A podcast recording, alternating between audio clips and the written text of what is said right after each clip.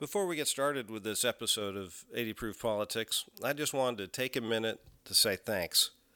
You know, when we launched back in early June, we had no idea how many people would be interested in a podcast about federal advocacy.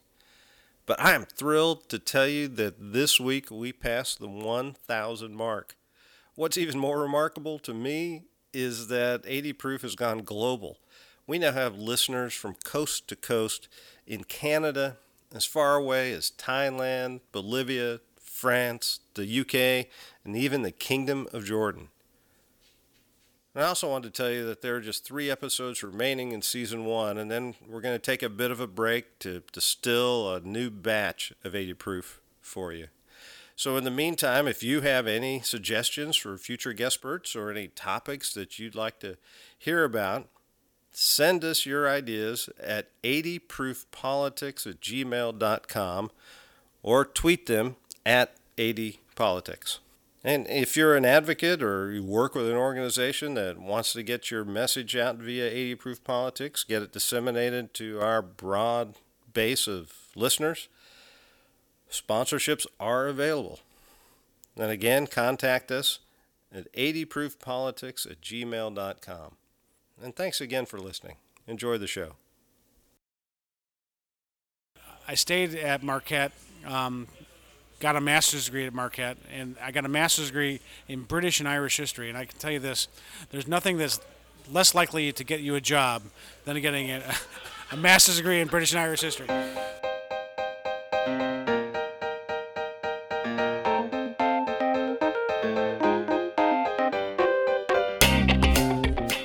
On any given day in Washington, D.C., policy proposals are created, debated, and decimated by tens of thousands of people and organizations working behind the scenes. Each week, a guest and I will visit one of D.C.'s many watering holes and distill the art of advocacy. We'll pull back the curtain a bit and take a look at how they play their part in this sausage factory we call our federal government. So if you're at all interested in how the sausage is made, pull up a chair, grab a drink, and join us for the next 20 minutes or so. After all, what goes better with sausage than a tall, cold one?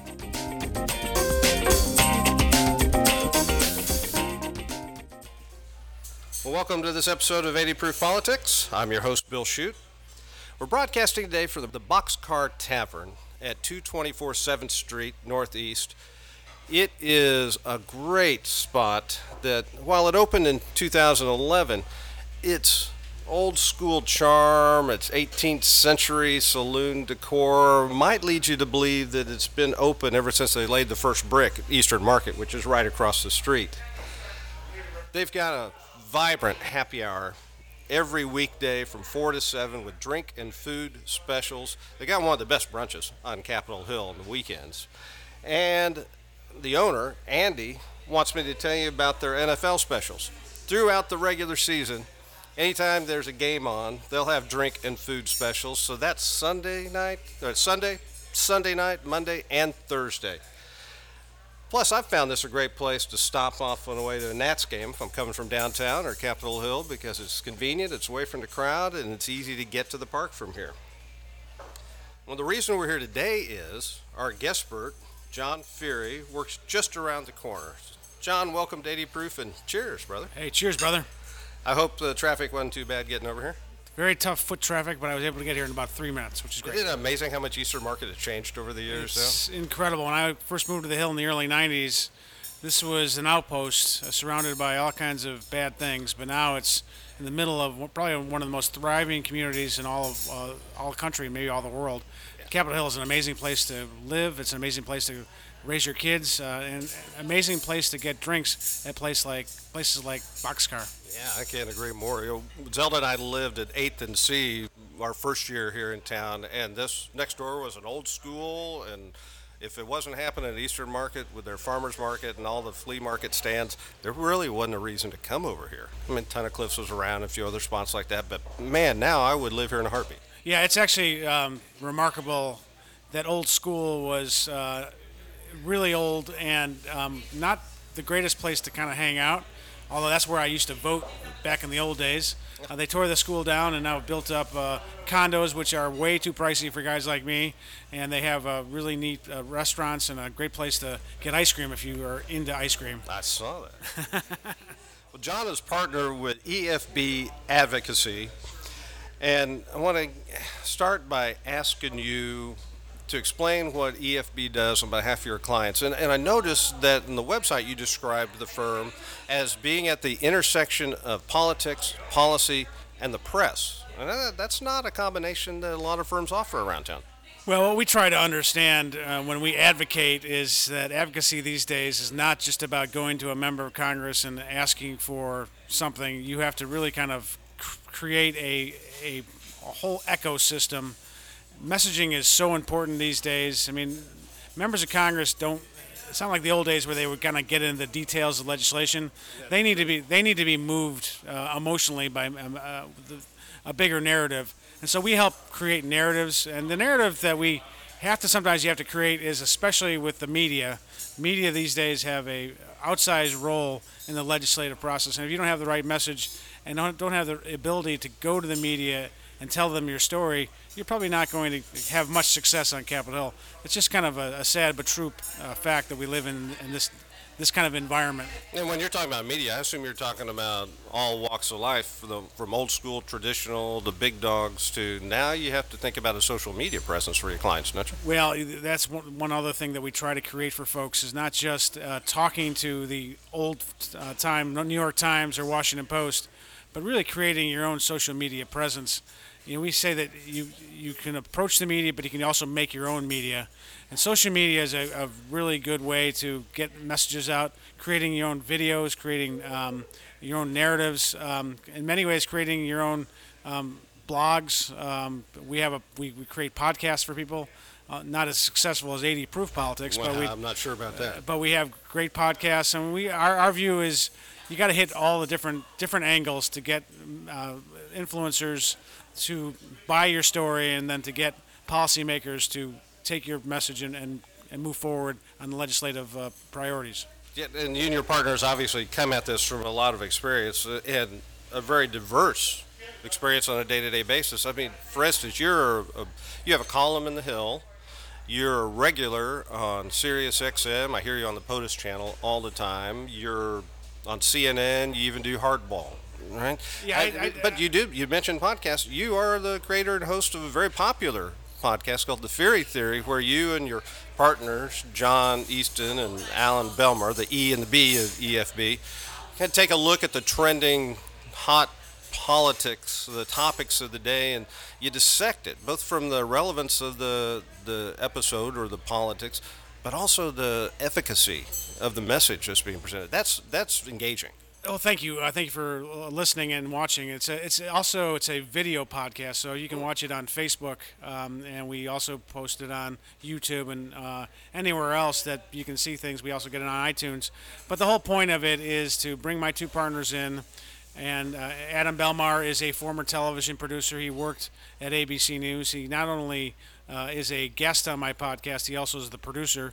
And then we have uh, John Easton, who uh, was former chief of staff to Gordon Smith and uh, Kelly Ayotte. So he brings a kind of a Senate perspective. I, I'm a House guy, having worked in the House leadership for 15 years, um, and I, I'm kind of a press secretary, Easton Chief of Staff, um, Belmar kind of a television producer, and we try to look at all the issues from those three kind of distinct perspectives. Um, and you know, I think it's a, it's it's engaging. We also we've had many members of Congress on our podcast. We bring in members of we uh, pollsters. We bring in journalists. Um, and you know, we would love to have you on, Bill. That would I'd be love great. To. Yeah. Thank you. So I, it looks like you do this in a studio in your offices. We have a studio in our office. Um, we have uh, we we have a backdrop with the Capitol, um, which we just put up. Um, and it's all in, done in house. And you know what we find is it's it's a kind of a way to market, but we actually really enjoy talking about the issues. We enjoy having these conversations, um, and we always tinker with the podcast. Sometimes we make it longer, sometimes we make it shorter. When I first envisioned the podcast, what I really wanted to do was have kind of the sports junkies, except talking about politics. Um, but we found that some of these podcasts you just need to be make them shorter. I mean, if you go longer than 30 minutes, people lose interest. Yep. So we, we keep working on, on and tinkering with it. But it's a lot of fun, and it's kind of a um, like anything else, a little bit of a vanity project for us. Yeah, well, that, you, know, you just described 80 proof politics. exactly, exactly. Do you ever put that studio to use for your clients?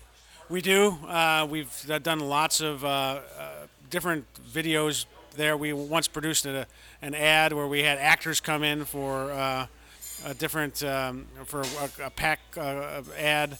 Um, we we do all our production there, and uh, we have you know all kinds of different events for our, our clients. Um, and so you know I think our clients like it. You know.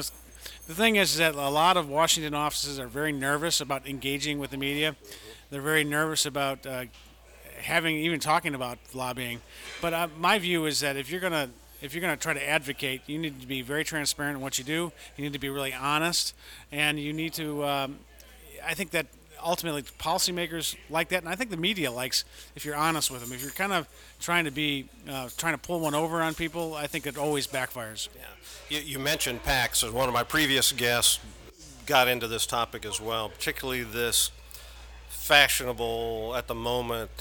Uh, desire or statement from candidates to hold off and not take corporate PACs, and yet they're out there soliciting from the same contra- contributors and the providers of those PACs. But what is your view of political action committees? You know, I think political action committees are a reform. They were initially a reform from the 1970s. What they provide voters is easy access to knowing who's giving to who and why they're giving, and also puts limits on the contributions. So anyone who's given to a PAC understands that PACs do not have enough punch to buy any election. What they do do is they give um, the business community, especially, an opportunity, uh, and labor unions as well, an opportunity. Well, PAC started with labor unions. Exactly. Right? Um, to get, give an opportunity to get access to a member of Congress and to make their case. But no politician in the right mind is going to take PAC money and then make a policy proposal. Ultimately, they're in the legislative process. There are always a clash of interests. There's always, for example, if you I want to get rid of all plastic straws, on one end, you have people who, you know, find plastic straws to be really, really important to their um, well-being. You know, restaurants or dis- the disability community, and you have to have both those sides get get understood. And policymakers, you know, sometimes they they use this uh, PAC money as a way to solicit ideas and try to figure out how to make the legislative process work better. But the most important thing about PACs is they provide transparency, and what the voters really want is the ability to know who's given to who and what kind of impact they're having on the legislative process. Yeah, most voters don't appreciate the extent to which PACs have to file on a regular basis, report every contribution from employees and every dollar that goes out the door to candidates. And there are strict limits on what you can do with it. There's strict limits what you can do. With it. And the problem is these days you have these super PACs where you have billionaires really trying to buy elections, um, or not even buy elections, get their kind of their views suffused in the legislative process. Yeah, it's a really to, big microphone. It's, it's, a big microphone. If you have, if you know, if you give five thousand dollars to a corporate PAC, gives five thousand dollars to a candidate, that doesn't get any attention. But if you give them a million dollars in a campaign, that's going to get their attention. Or two million dollars. Some of these billionaires are given 10 to 20 billion dollars. Yeah, or they're, or they're, creating a surround sound with all that money that's clearly aimed at get driving some initiative or agenda. I think of someone like a Tom Steyer, who is the billionaire who announced he's running for president. His whole thing is he wants to impeach Donald Trump. And so he's spending hundreds of millions of dollars on this whole idea of, of impeaching Donald Trump. Another guy, Michael Bloomberg, he's spending hundreds of millions of dollars to ban guns. You, know, you may or may not agree with that banning guns, but you know that this is something that the American people should be engaged in, and not just one billionaire from New York City. Well, let me circle back, if you would, to working with the press and media in particular. I envision that what you're doing on behalf of your clients in that regard is sometimes offense and sometimes defense. Do you guys get into crisis management? We do get in crisis management. Um, you know, my view of the media has changed over the years. Uh, I, I've always knew that they were kind of left leaning, um, but they have this kind of view of the of the president that is, you know, a little bit beyond that right now. It's a very ad- advocacy based. That being said, I have so many members of the media who I've had such a great relationship with for so many years. I've worked with them on providing them information when I work for the speaker, giving them kind of, okay, what's going to happen, and going on offense sometimes trying to get stories published that were, you know, probably good for us, bad for them. Uh, but also, you know, also taking in incoming. I was joking with my, my colleagues today that when I worked in the in the in the media world uh, for uh, Speaker Hastert, I had to expect just about every day at 5:40 on a Friday getting a negative story coming my way from the media and say, "Hey, can you would you comment on this?" And it would really kind of screw up your weekend.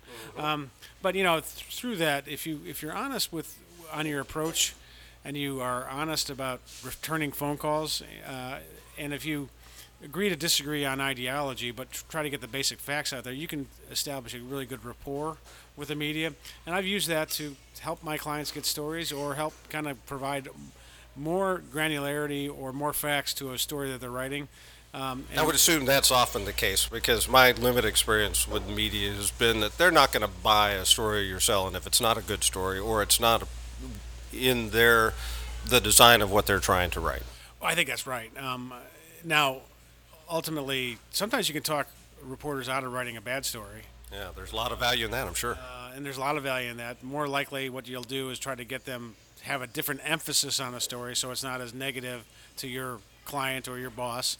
Um, but you know, the most important thing is to try to get fi- try to figure out what they're writing. You know, so many people don't return the phone calls of reporters because they're afraid. And what you you're just I always believe believe that being a press secretary, working in, in in this side of being a flack, the most important thing is intelligence gathering. You're, you're trying to in, in, get intelligence not only from the media but also from your boss, also from all the other folks, and you're trying to get a bigger picture of what's going on. You never have the whole picture, and you'll never have a complete picture if you don't talk to the media and find out what they're writing. Only way you know what, what they're what they're going to ultimately write is by talking to them. And people can't you can't be afraid. So, in your opinion, John, how has the president changed that dynamic, that relationship with the media? Um, well, I think a couple of things have changed that dynamic. First is the the, the business model of the media themselves. I mean, they've gone through a kind of catastrophic moment in their history where they basically gave have been giving all of their content away for free on the internet, and they don't really know how to get. Um, they don't know how to get make money on their stories. So that's a that's a huge problem for them. And so they've they've kind of had to adapt their their media model now because cl- this is all about clickbait. And what Trump has done is that you know the media doesn't try to co- appeal to everybody right now. They try to appeal to a specific group of people who really enjoy what they're hearing from from that media. So you even heard it from the New York Times. You know they Dean Ban- Baquet, who's the, the head of the New York Times, said, "Listen, if we're not going to talk about impeachment, we got to talk about something else because that's what our our listeners, our viewers, our our readers want to hear. They want to hear how we're going to get Trump." And so it's it's been a and they that's important for them because that's how they grow their circulation. It's not about all the news that's fit to print. It's all the news that the that, that our readers want to listen or, or read. And so that's been a real change. And of course, you know, Trump is ma- a master at creating clickbait. The other thing that's that Trump is masterful at. It used to be that the president would make news, whoever the president was, and then reporters would report on that news, and that's how people would initially hear what was on the president's mind, not through what directly from the president, but more usually through a the reporting of what the president was saying. The president, through the use of Twitter, goes directly to the to, to the voters, goes directly to his listeners, and goes directly to the media, and says what he wants to say, and that has changed everything because there's there's not this there's not this whole kind of um, screen out there. There's not there's not a it, it's it's it's undiluted Trump, and undiluted Trump is either a good thing or a bad thing, but it's really put the it's, it's made the press react to him as opposed to him re- reacting to the press, and it's changed the dynamic completely. Did you know virtually all vessels traveling in the U.S. have to be American built, owned, and crewed? That's thanks to the Jones Act, which is the bedrock of the American maritime industry. On the American Maritime Podcast, we cover the topics that matter most to the 650,000 men and women of American maritime while also being accessible for the average listener to learn about this industry. Every episode features a new guest, including congressional leaders, senior military officials, leading policy analysts, and other experts. Come aboard and listen wherever you get your podcasts or watch on the American Maritime Partnerships YouTube channel.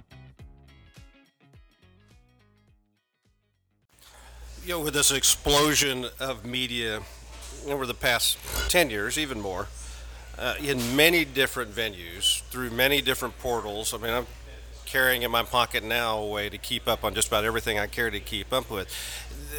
There certainly has been a democratization of press and the media and where people how people get their news. But is my opinion right that this has also created more of a narrow casting where we start to live in these echo chambers and only click the bait that is enticing to us? Well, I think you see that a lot um, in the decline and fall of the rural or local newspapers. Um, people don't get their news from, from the local sources anymore. They really get their news, especially outside the Beltway, through Fox News. Uh, and Fox News has a, and they're a client of mine. Fox News is a client of mine, so I say this very nicely. But they've had a tremendous impact on how people get the news. Um, and so there's narrowcasting there. Um, there's also, uh, you know, MSNBC and CNN are going for a much more liberal audience. Their audience tends to be much smaller. Um, than, than Fox News. Um, and so there's there's that impact, and then you have all the rise. I mean, the New York Times and Washington Post have decided to go. We're going to go full for the anti-Trump voter. You know, and they haven't even they they. I mean, you can read the Washington Post and see the sports section, and then they'll largely stay away from politics.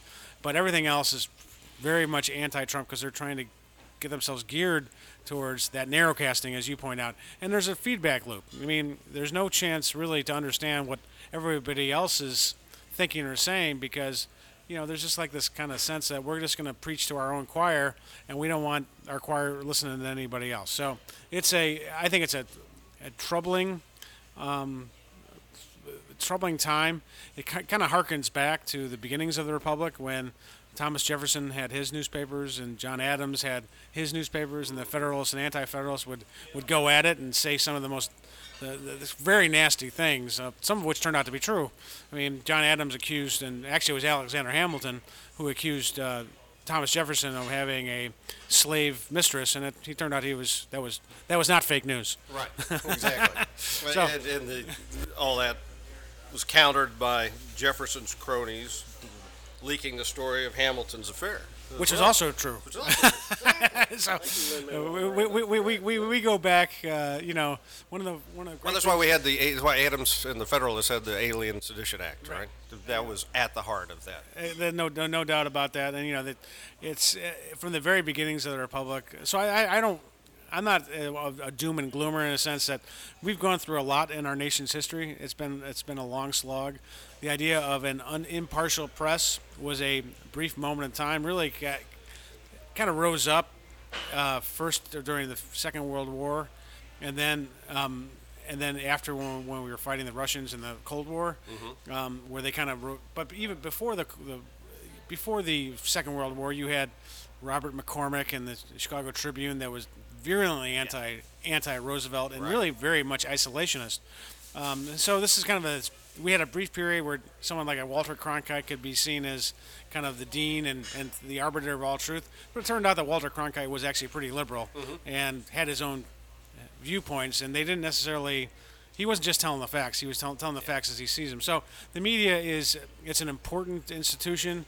It's some, it needs to be valued, but it also needs to be understood, and it's changing.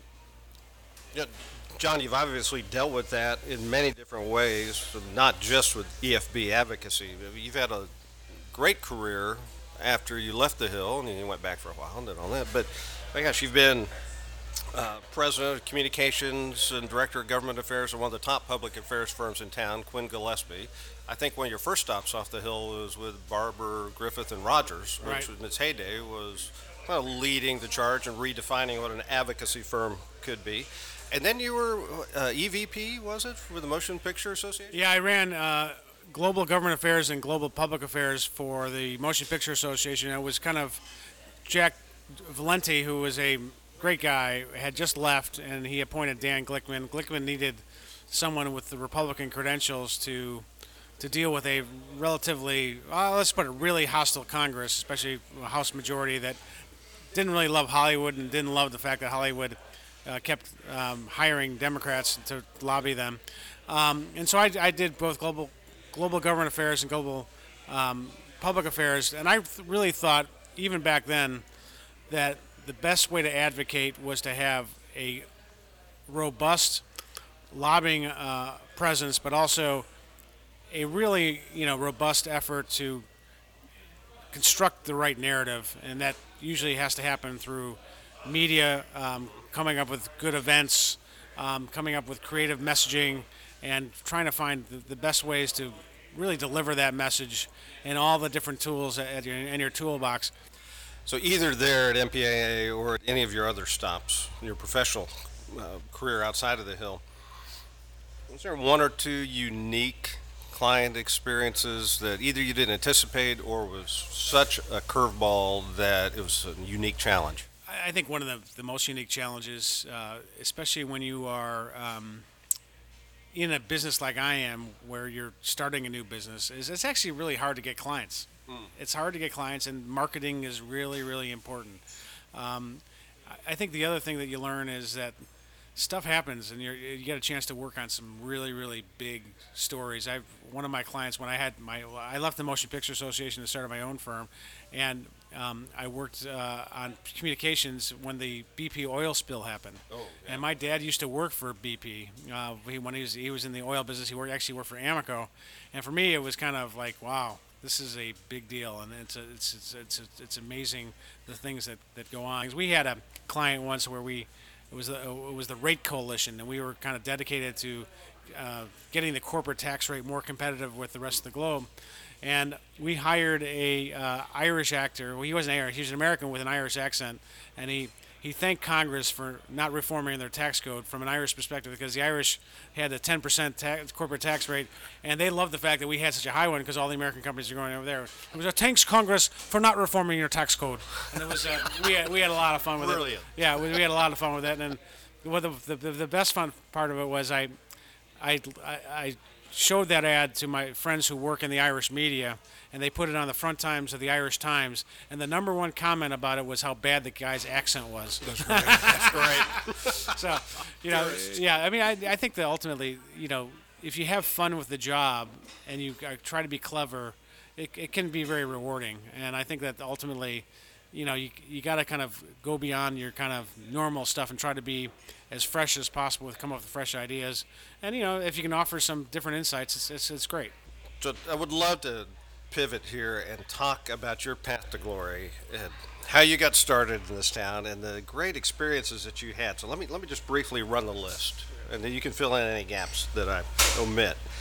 But you were. Uh, communications director, majority whip. You were a chief floor assistant for the whip at one time, at a very uh, unique time in American congressional history when the Republicans took over the majority after decades of being in the minority.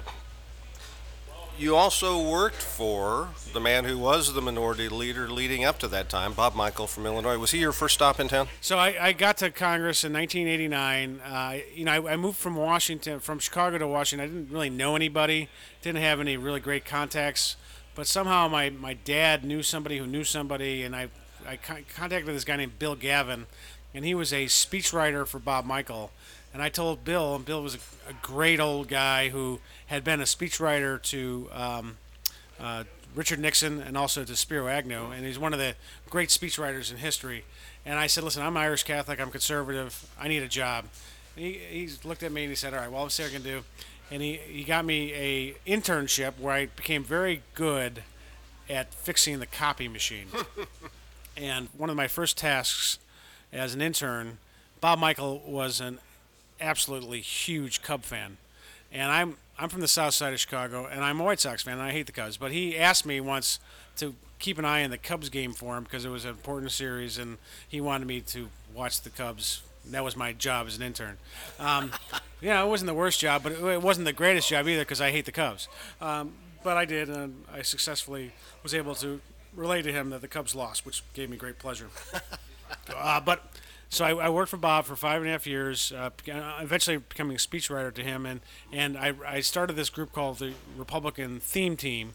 It's a bunch of members of Congress who go to the House floor and give one-minute speeches and special orders, and on based on ba- themes. And we first started this as an effort to get George H.W. Bush reelected, and we would write speeches. And George W. Bush came to our meetings, and you know we that's how I got to know him. Okay. Um, and that's not he wouldn't know me very well, but that's how I that's where I first met him. And we would write all these speeches, uh, and you know it was one of those things where George H. W. Bush, you know he he was probably a very good president, but he wasn't a very good campaigner, and he also he was focused on the international and not domestic priorities. And the problem is that the voters don't really care that you won a war. They want to know what you do, what you've done for them lately. Well, Clinton famously exploited that. He famously exploited. You know, it's the economy stupid, and um, so I learned a valuable lesson, which was if you're going to be in politics, you got to listen to what the voters want, not not what you want, what the voters want. And so Clinton became president. We continued the theme team.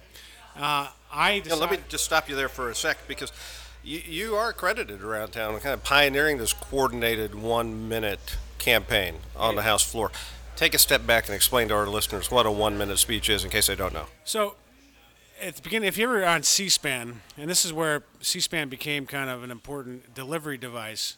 If you're on, ever watch C SPAN at the beginning of each session of Congress, they give members of Congress an opportunity to speak for one minute on whatever topic they want to talk on. It doesn't have to be, it could be whatever. They could talk. And typically in the past, what they would talk about is something in their local communities. So they would talk about their local Little League team or how Aunt Gertrude did this or, you know, this, this thing. They, they would focus on the community. We kind of changed that because we were trying to come up with a unified message. And so what we found is that the average soundbite is about 15 seconds, maybe a little bit less. And so you spend one minute. It's actually a really good way to get on TV if you're really clever. And so what we try to do is we try to kind of set up the soundbite by saying a couple things, have the soundbite, and saying a couple other things. Ultimately, just geared at the media, and and geared at and we if you did it enough, four or five times in a row, you might hit something. And this is keep in mind this is in the days before cable, right? right? I mean, the, the CNN I think might have been around, but no one else was, and no one else was paying attention. But the idea was to keep hammering away at certain topics.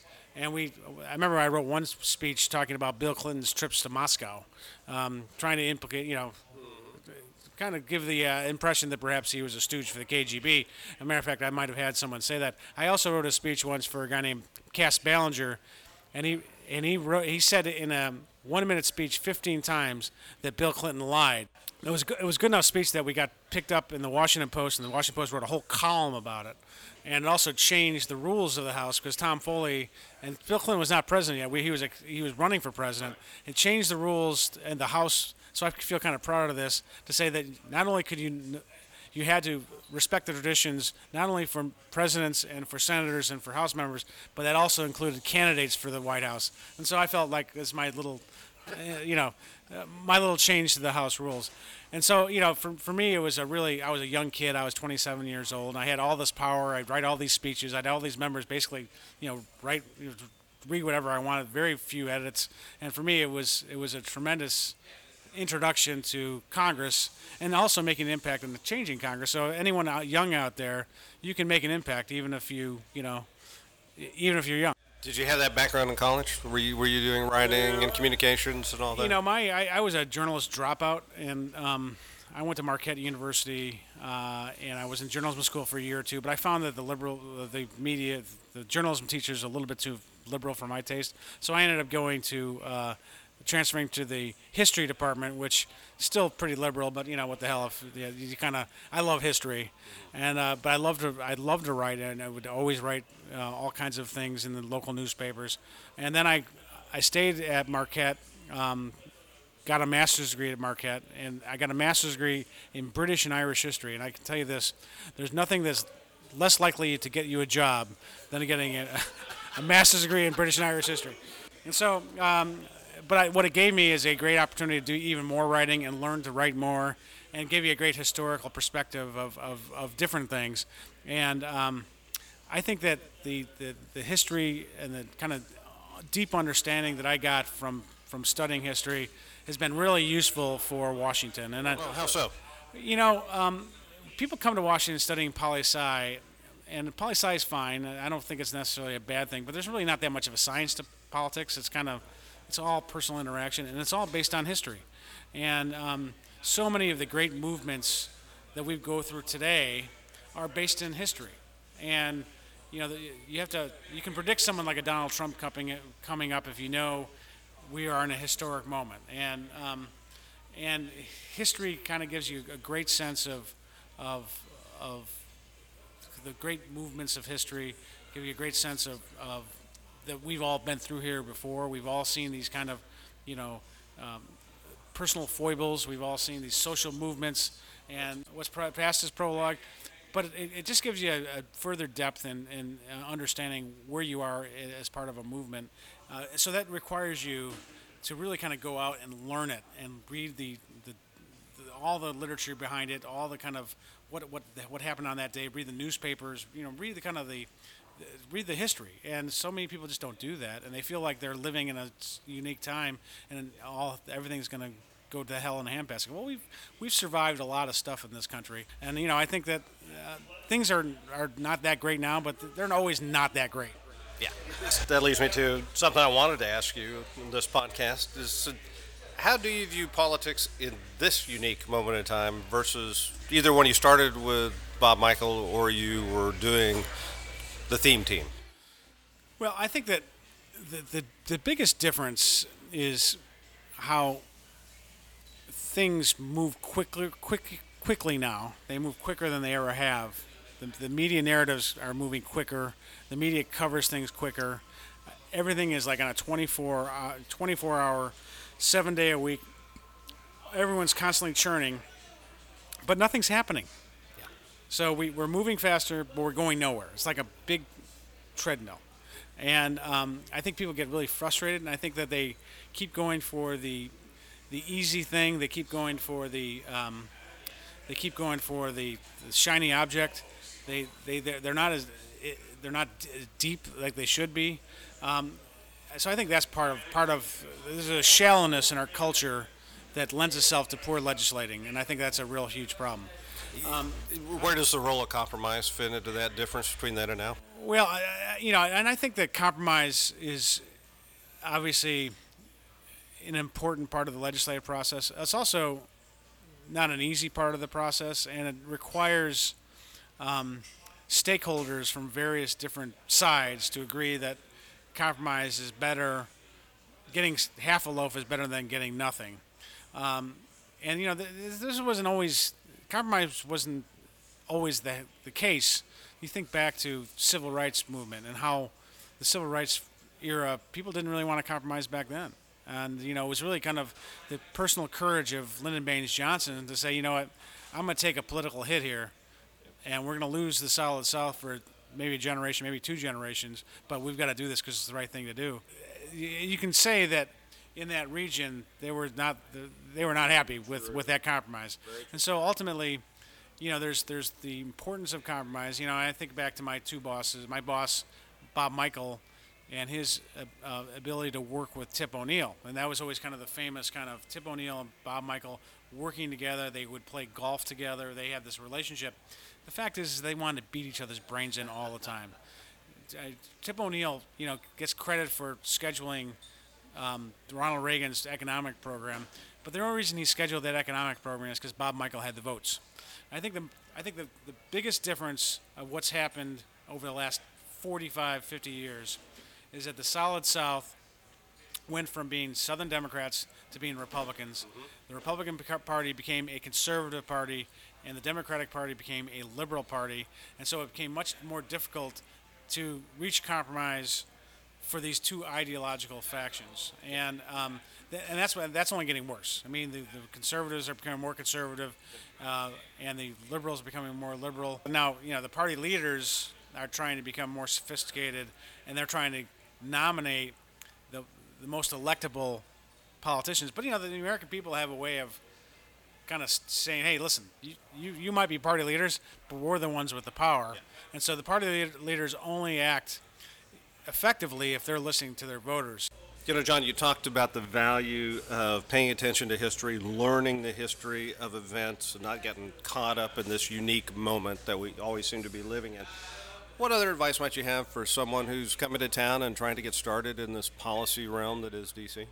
I think that understanding that you can make an impact if you work hard, if you get to have a wide network of people, if you're friendly, if you uh, early on especially don't make too many enemies because this is a very small town, mm-hmm. uh, and I think it's it's very important to to also know what your talents where your talents are. Um, some people are good writers, and that's an important quantity. Some people are good organizers, and that's very important. Some people are good at raising money and talking to people, and but the other thing I would say is get your foot in the door and then work your way through it. And it's important where you get your foot in the door. Make sure that it's it's simpatico with your your beliefs. Uh, don't work for someone that you don't agree with. Don't work with someone that you dislike. Is, is that more important than trying to find that perfect job right out the gate? I think it's it's really really important to understand what you believe in and then work to pursue those goals. And that sometimes that's a process of discovery. Um, but if you don't if you work for someone that you don't agree with, get out of there because it, it could it could be bad. Um, but ultimately, you know, be be happy to fix the copy machine if that's what you have to do, especially if you're young. And and ultimately, your worth is by your you, you define your worth by your willingness to work hard and find ways to make your team succeed. And if you can do that, you can be very very successful in Washington. That is solid advice, and what a great way to wrap up this episode of 80 Proof Politics. John, I want to thank you for taking the time out of your busy schedule to be here. And I want to thank Andy and the folks at Boxcar Tavern for hosting us. And just remember, no matter what you think about the current state of politics in Washington, whether you think the glass is half empty or half full, there's plenty of time to fill your drink. Cheers. Cheers.